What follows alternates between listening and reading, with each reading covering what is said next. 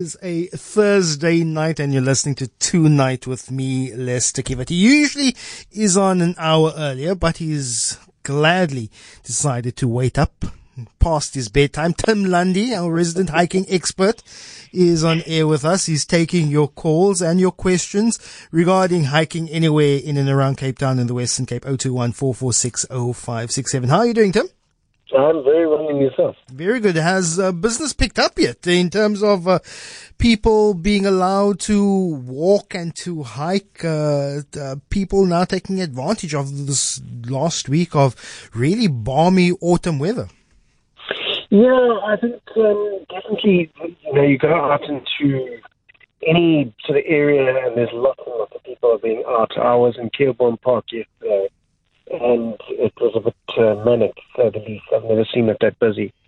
But people still keeping social distancing, which is a good thing. But yeah, it's, the mountains are definitely very busy.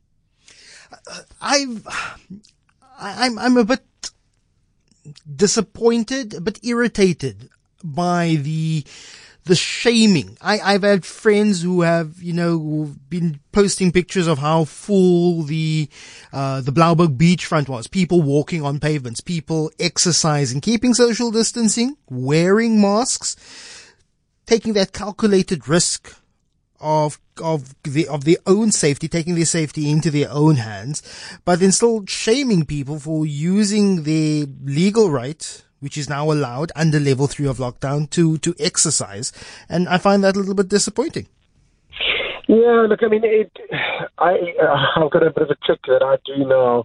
When I'm walking on the path and I see somebody coming towards me, if I've got two or three people with me, I will then just very loudly say to them, just put your masks on. Yeah. But I say it loud enough for the people in front coming who don't have their masks on to actually just put, you know, it makes them aware of the fact that. And it works every time. People cover up. It's just irresponsible at this point, especially with the Western Cape the way it is at the moment in terms of our numbers. So we really need to be a little bit more vigilant and careful at this point. We usually start off our segment talking about rescue and safety around our mountains. How busy has it been? Yeah, look, it's starting to pick up again, sort of normalizing the way it normally is. Yesterday, I think it was, was a quite an interesting rescue, which was for a dog that had slipped and fallen in Slang Willie Retreat, which is above the 12 Apostles on the Camps Bay side.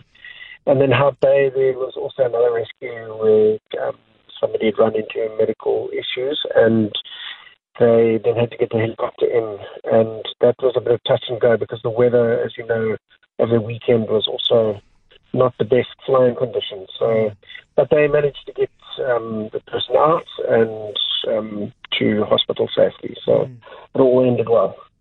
Now, with the president announcing last night, more activity will be opened up. And as we've seen over the last few weeks, more people, you know, getting out and exercising. Are there areas that you would possibly avoid, you know, just to avoid some of that human traffic? I know Lion's Head was closed for that exact reason. Yeah, so Lion's Head definitely closed. I'm glad that it was closed. I think it was the right decision to make because it's not a COVID-19 social distancing kind of path. You are forced to walk past people in very, very close proximity and share ladders and stuff like that. So closing that was the right idea. And in other places like Platteklip, some people have gone up there and said it's not so bad, but it is a one-way up, one-way down. You've got to remember the cable car's not working, so you are forced to come back down either Platteklip or another route. So it is still busy, and I mean, it's the best of times, Platteklip is busy. And then Constantia Neck, people walking their dogs, I found there's just a lot of people there. So if you want to try and keep away from crowds, that would definitely be somewhere to avoid. And Newlands Forest, I must say, every time I drive past there over the weekends, it looks like VWS having the open day where the cars are parked all the way along the M3.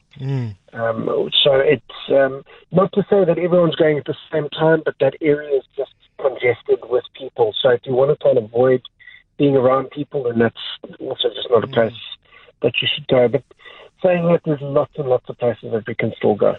But as we've been focusing on throughout the show so far, Father's Day on Sunday, many dads are fans of the outdoors. If people have budget, what can they maybe consider getting the dad, you know, who loves the outdoors?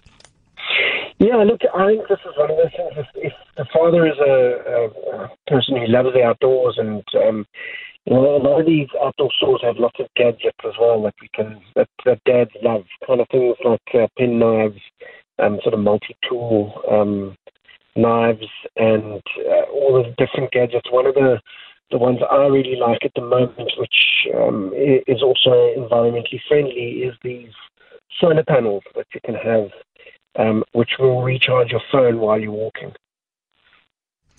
Tim Lundy there. Unfortunately, the line is a little bad. We will try and get probably a clearer line next week when Tim Lundy is back.